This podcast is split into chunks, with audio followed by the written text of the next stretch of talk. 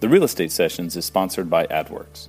Adwerx makes digital advertising brilliantly simple. Choose your zip code and build your brand. Enter an address and promote your listings, or upload your list and stay top of mind with your sphere of influence. And if you go to adwerx.com slash Bill Risser, you'll do more than just build brand awareness or nurture your network. Right now, you get to save 15% off your purchase, and I get to send 10% to the Colon Cancer Alliance, an organization that means a great deal to me. That's adwerx.com slash Bill Risser. You know, we're building our different um, audiences throughout these different platforms. Uh, one of our strategies for that is to be as organic as possible. You know, I know a lot of times people will follow to follow, uh, but but we really try to be very organic and provide great content. And you know, we found that it can work very very well. Welcome to the Real Estate Sessions, where industry leaders share their stories and offer tips and advice to real estate professionals. Now, your host, Bill Risser of Fidelity National Title in Tampa, Florida. Hello again, everybody. Welcome to episode 103 of the Real Estate Sessions podcast. I am very excited to travel back to my the what was my home state of Arizona to talk to one of the top realtors in the very competitive North Scottsdale market. She's the founder of the Monson Luxury Group, Russ Lyon Sotheby's International Realty. Her name is Monica Monson. I've known Monica for quite a while. I've run into her at different events, uh, most notably Inman Connect style events. I know she loves, you know, the technology, and we're going to talk about that in her business. Very excited to have her here. Monica, welcome to the podcast. Hi, Bill. I'm, I do not know if you're an Arizona native. We've never really had that conversation before. Did you grow up in Arizona or did you grow up someplace else? You know, I didn't grow up in Arizona. I grew up in a town in Northern California called Santa Rosa. It's about an hour and 15 minutes north of San Francisco. But I have been in Arizona for 16 years now, and according to legend, if you're here for more than 10, then you're considered native. you, can, claim native status, right? So I can claim native status. Right. I'm thinking Santa is Santa Rosa near Petaluma where they have the arm wrestling championship. It is, yes. It's just north of there. Okay, so in, right in the heart of the wine country. I was going to say, so you do you still have family back there? Do you get the opportunity to go back and kind of hang out up there every now and then? I'm very, very fortunate. My whole family lives back there, and so I do get to go back a few times a year and visit and um, just kind of take it all in. A gorgeous my, spot. My guess is those are summertime visits mostly. you know, throughout the year, yeah, we do summertime. Uh, we do some holidays, so we get a real uh, blend of, of the weather. We we don't have a lot of uh, seasons here in Arizona, as you know, so um, it's nice to be able to go back and enjoy some of that over there for those of us that aren't super familiar with that part of Northern California, what is what is like a typical, you know, winter, spring, summer, fall like? Well, the summer actually, um, just this year, actually is quite warm. It was in the 90s, and um, going into my favorite time of year in Sonoma County is in August, September because it's the crush season. So that's when all of the vineyards and trees, everything starts to change for fall. So you get some beautiful weather, but it gets chilly in the winter and it does rain a lot. Um, so you know you're getting getting down into sometimes freezing temperatures. Not any snow right in Santa Rosa, but um, but cooler weather for sure. Now I've asked this question of a lot of my guests, and, and uh, I found that so far three out of 103 knew early on in their lives that real estate was ahead for them. So I'll phrase it this way: Was the 14-year-old Monica dreaming of a career as a realtor? Oh my goodness. Uh, you know, I don't think so. I think at 14, I was solely focused on being the fastest fast pitch pitcher I could be. I played oh. softball for several years and I was not thinking about what I was going to be doing long term with my life at that point, but um, I knew that it would be something that had some creativity to it. Okay. You finished high school in the Santa Rosa area, but you end up going a little south for school, right? I actually went um, a little bit inland, so north, uh, just north of Sacramento, in a small town called Chico. Okay. And um, enjoyed uh, uh four and a half years there, and it's a, a tiny college town of 16,000 students, and um, majored in journalism with a minor in business. So, what was the plan when you got out of school? What were you going to do? My focus in journalism there was public relations. So I was uh, definitely focused on making sure I was going to be in public relations and marketing. um, for quite a while, and uh, that's sort of what I jumped into uh, once I graduated and went back to Santa Rosa. So you go back to Santa Rosa. Did you start then? What was your first job? So I, I was very lucky. I had um, a wonderful first job. I worked for the Santa Rosa Convention and Visitors Bureau, and we promoted the wine country. So we got to work with visitors who came to town. We got to work with all the wineries, the restaurants, very lifestyle focused. So in retrospect, looking back, it was an amazing uh, first job experience to um, bring forward into the real estate space. Heavily service oriented, right? You had to take care of not only you had two kind of customers, right? One being the wineries, restaurants, the other being the the visitors coming into town. Correct. Yes. So we were a part of the Chamber of Commerce in Santa Rosa. So when we worked with, um, you know, the wineries, the hotels, all of the lifestyle um, companies, so to speak, we would we would help visitors uh, plan their trips. We would do press tours with media who wanted to come in and experience the wine country and what it has to offer. So it was very, very service oriented.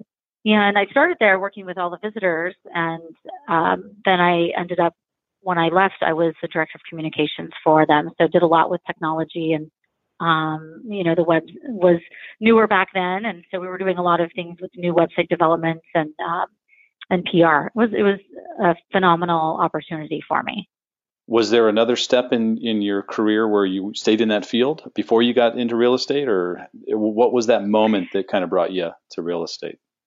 There were yes, there was another step. So I actually made a life uh, change or a move and moved to Sausalito, California, which is just south of there, north of San Francisco. And um, but I happened to um, move jobs to another company in Santa Rosa, and uh, at the time, startup companies were really, really big, and Silicon Valley was um, just booming with opportunities. So I worked for what would be considered a baby bell. It was a smaller phone company in nine states, and it was business to business. And I uh, was in their marketing communications department. So it was completely different from visitor services, um, but we had to manage internal communications with all nine states and all of our locations, and um, also put together uh, customer communications as well. So that was a, a great next step before I ended up moving to Arizona. So your real estate career started when you got here? It sure did. Yeah, when I first moved here, I worked for an internet company and I was uh, doing SEO when SEO first started. Wow. Nobody knew what it was. Right. Um, but coincidentally, the internet company I worked for was also hospitality based. So we were doing it for all large, large hotel chains. And what's that moment? What's that little trigger somewhere in your life that you kind of turn and look at somebody in your life and say, you know what, I'm going to be a realtor? How does that happen? I'm going to do this. Yeah. Well, I'll tell you. So when we were living in Santa Rosa or in California, we started looking at Arizona as an investment opportunity. And I think a lot of people do that, um, whether they're local here or from out of state. And the market was very healthy in that regard. And California was very expensive.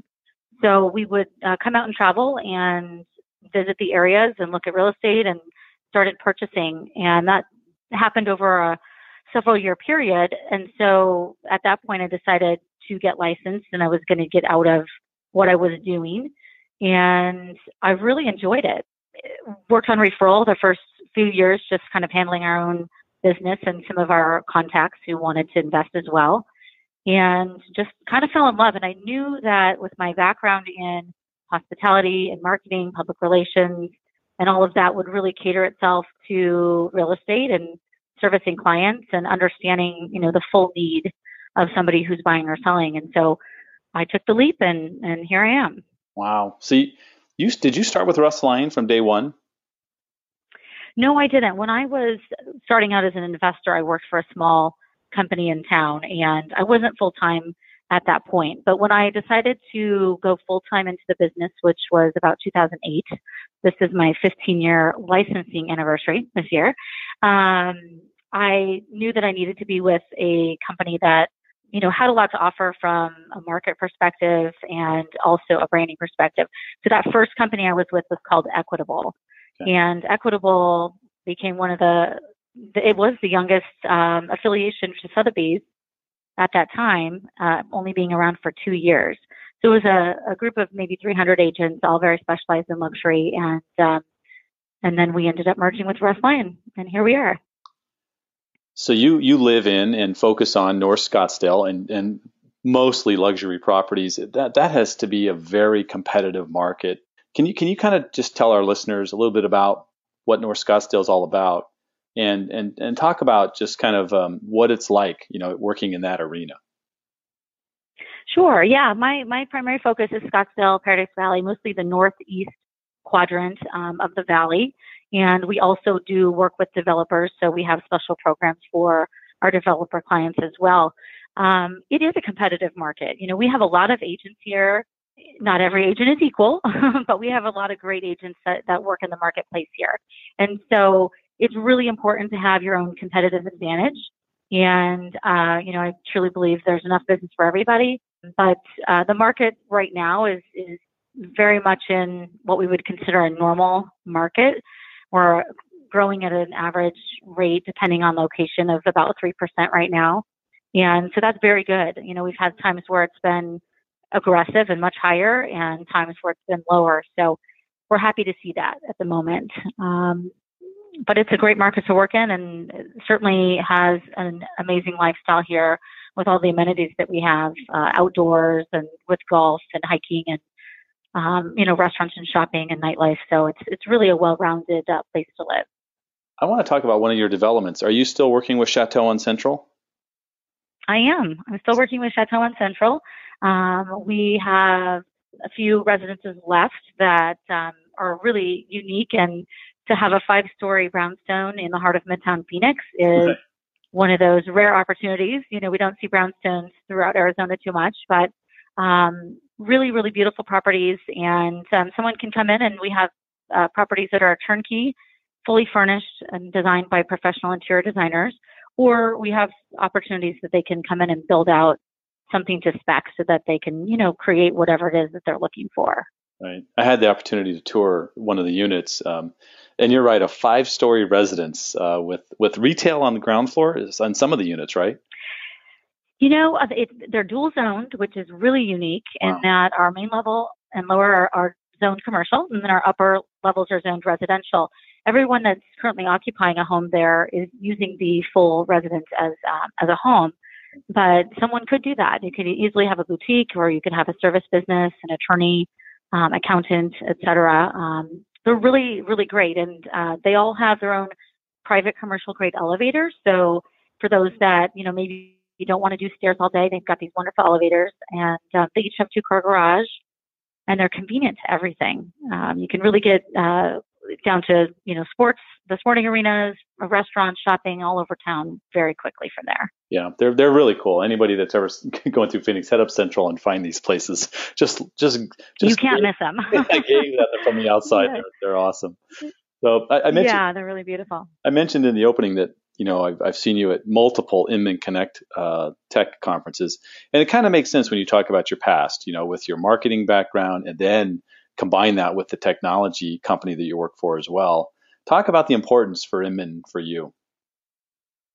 You know, I'm definitely a, a self-proclaimed nerd when it comes to technology. I just love it. I love learning all about new things, and um, it's changed so much uh, just in the marketing uh, space. And so, but Inman for me, I started going to Inman back in 2008, I believe.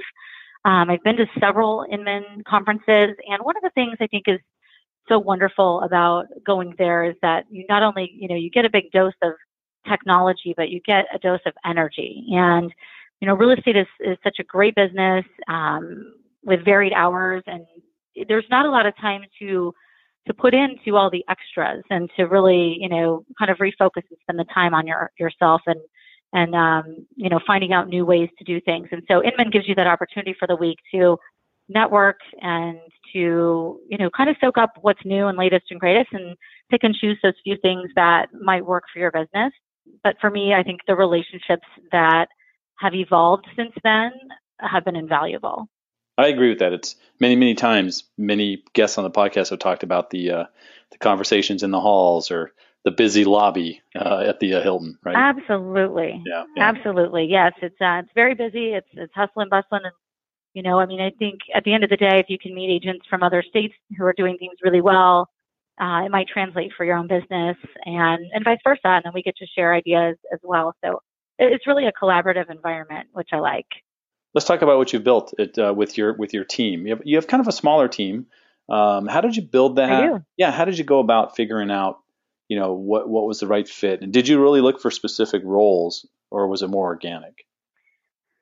You know, it was it was very organic when it happened. My team is small by design. Uh, it's really myself. I have two other agents and a licensed operations person, and we, you know, work in tandem together. And so uh, it's it's been wonderful. I I was I still do work a lot a lot of hours as most agents who are full time do, and so the idea was to, you know, have one or two more people so that uh, we could maybe cut back from 70 hour a week to try to have a little more quality of life at the same time. Um, but um, it works out really well. So in, in our team, we have we do have specific roles. My my primary role is to handle all the marketing, the public relations, advertising. I take the lead on all that creative side, and um, and then my team members as well. We do things very differently. A lot of agents uh, don't do it this way, but we do 100% by appointment only with our listings. And a lot of that is because of the price points and the nature of care that we need to, to be able to provide. So uh, we have to have bodies that, you know, are capable of going out and, and doing our showings. Um, so all, all of us are out day to day showing property and working with our luxury buyers and, and doing those things so we've kind of segmented. I'd say my team members probably handle more of our buyers than I do um, because my plate is so full with the other strategy, strategy planning and things like that. But it really is a is a great way to have again some more collaboration, have people to bounce ideas off of. We are always looking at opportunities. Someone that's a perfect fit for our team, you know, in my opinion, is somebody who is certainly professional, but also committed to the business as much as we are. And um, we've had uh, a couple of other people at, at some point on our team, and they've been fantastic. And you know, one had retired, and another one uh, left for another personal reason. But it, it's hard to to build a good, solid team. I know that a lot of teams out there uh, bring people in, and people bounce in and out, and and we've been really diligent about not doing that because um, we care about our brand and we want the quality level to be there. So, um, but it's been a great experience so far.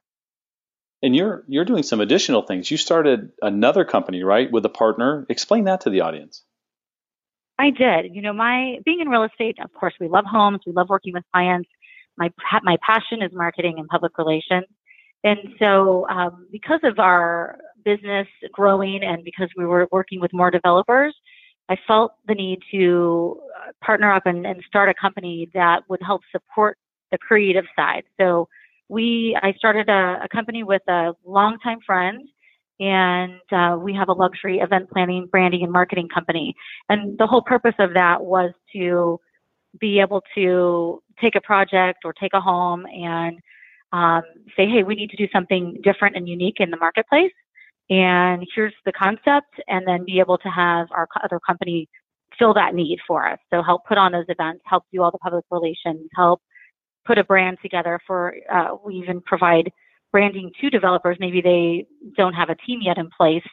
And it's been very beneficial because some of these uh, clients, they have to hire several different companies. They have to hire a, sales team and a marketing company, and then they have to hire a public relations firm where we can provide all of that in one fell swoop and we can create and scale to whatever the needs are. So that saves them money and then saves them time. And so it's really um, I think integral too for sales when you're selling something, you need to believe in it and you need to understand that culture of what that's going to be. So we launched that company. It's called Lusso Lux and um, it's been great. We've had the pleasure of working with several um, developers, builders, um, private clients, um, you name it, we can do it. So it's, it's been a lot of fun. It almost sounds like it was just, it's really an offshoot of what you've been doing for your luxury clients for the last, you know, 10, 15 years you're able to kind of you know parlay that into something that uh, is able to help other people as well. That's that's a great idea.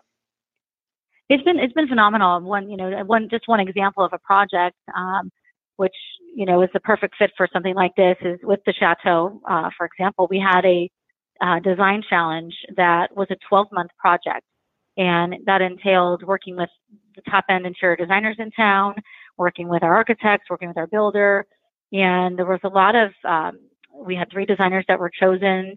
So there was a year-long construction project, some major, major events. We had uh, at our last event, we had 565 people, you know, launching these. So there's a lot of components, and um, it's great to have those ideas, but to try and do that solo, it's just not really possible. So um, having Lusso Lux there as the partner in that was incredible because we could all work together, and it really was a, a great success. We're very proud of that.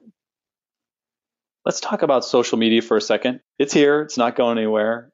Talk about how you not going anywhere. No, talk about how you and the team are using social in your business. So we use, you know, we are of course need to be on all the platforms. Um, I would say primarily we use our Facebook business page. We use Instagram a lot. Um, my team is definitely getting starting to get more involved. I've started Twitter back in Inman, you know, I guess it was 2008 when I, like I said earlier. Um, so that was a lot of fun. So, you know, we're building our different audiences throughout these different platforms. Uh, one of our strategies for that is to be as organic as possible. You know, I know a lot of times people will follow to follow, uh, but but we really try to be very organic and provide great content.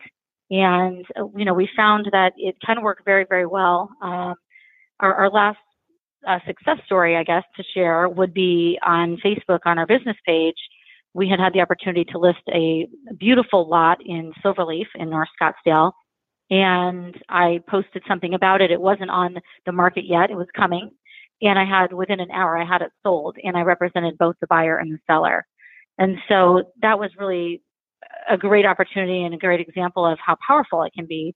Um, he, the other uh, client was a builder and he happened to see it and was very, very interested. And and we made that come together. So, you know, we use it. I use it every day. I'm on Instagram probably the most because it allows me to share stories. It allows me to post pictures when I'm showing a property. I can post a little something about that property so people can kind of experience different parts of, of living and um, interact with us.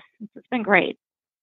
Yeah, I was going to say the the market you're in lends itself to pictures very well, and uh, so I totally get the Instagram angle. Um, very makes makes a lot of sense. Let's let me, let me go back to your marketing background for a minute because it it really is intriguing that you with but not even thinking of real estate, you know, to to build up that whole that whole knowledge base about the that operation, that process, let's call it.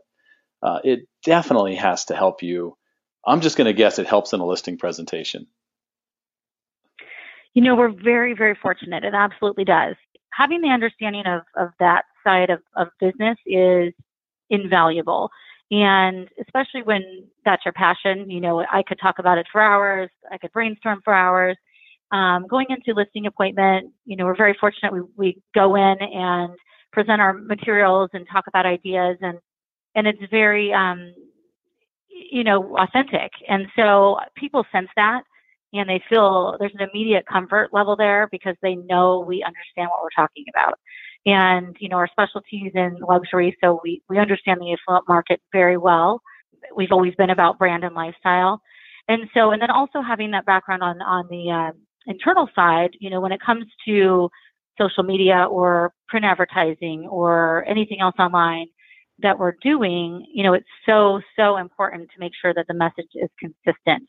And i think a lot of times we see it all the time that you know, agents maybe they don't have as much experience in that area, and it's not their their fault, or um, you know, maybe they just don't have the resources. But there's inconsistencies, and so people don't see that brand across platform. And so it's really important to make sure that you know if you're branding yourself, you need to do it in every facet of, of your business. Um, so I think that consistency as well is very helpful to us, and people recognize us. They they know our ads, they know our logo, you know, they, they immediately say, okay, you know, we know who you guys are. So that's been very, very helpful right. to have that background. Right. What what percentage of your business comes from referral based business, you know, sphere slash referral versus because you do you do play a little bit in online lead generation, correct? You know, we do a little bit. Yes, we um, typically have been mostly referral. Um, we we play a little bit in print. We play a little bit online you know, we're looking at different things online because things are changing. And so we want to make sure that we're, you know, providing what we need to for our clients, but also uh, getting in front of the right people that, that we want to work with. So um, we do. We, we've we've tried you know various things from Facebook to Adwerx to you know different different companies that are um, have helped us place ads in the past. And when it comes to print, you know everyone says print is dead, print is dead. It's not dead. mm. It's still very much alive. But I think it's very important to be strategic in what you're advertising in and making sure that there's a return on investment there and that you're targeting the right audience. I think as agents, we get bombarded with opportunities and sometimes it's overwhelming. So just knowing what's a, a good investment and maybe not a good investment is, is very helpful to the bottom line and um, also helpful to support what we do. Well, Monica, I've had you here the half hour that I asked you, so I'm gonna I want to give you the final question I've given every guest since we started the podcast a couple years ago, and that's if you could give one piece of advice to a new agent just getting started, what would that be? Only one. Oh my goodness. Um, well, there's way too many marketing ideas. I would just say, well, can I say two things? Sure. You can have. I would say be consistent and answer your phone. So go, go ahead and talk. Service, service, service. talk about the phone part for a second. What that means to you. What that means to me yeah. is answer your phone. If your phone's ringing, you need to answer your phone. People want to get a live body. They don't want to get voicemail all day long. And, you know, there's certainly a time and a place where maybe it's not appropriate if you're sitting in a listing appointment or you're with a buyer, but um, do your best to answer your phone as much as possible. If you do, you'll be surprised at how many people say, wow, I actually got someone on the phone because agents don't do it. So that separates you from the rest. Uh, Monica, if somebody wants to reach out to you, what's the best way for them to do that? They can either call me at 480-420-4589 or email me at monica at monsonluxurygroup.com. Monica, thank you so much for your time this afternoon. I really appreciate it. I mean, I'm so happy that I finally got you on the show. I know I had to move to Florida to do it, but I'm glad I'm glad we were able to have this time together. Oh, well, thank you so much for having me. I appreciate it.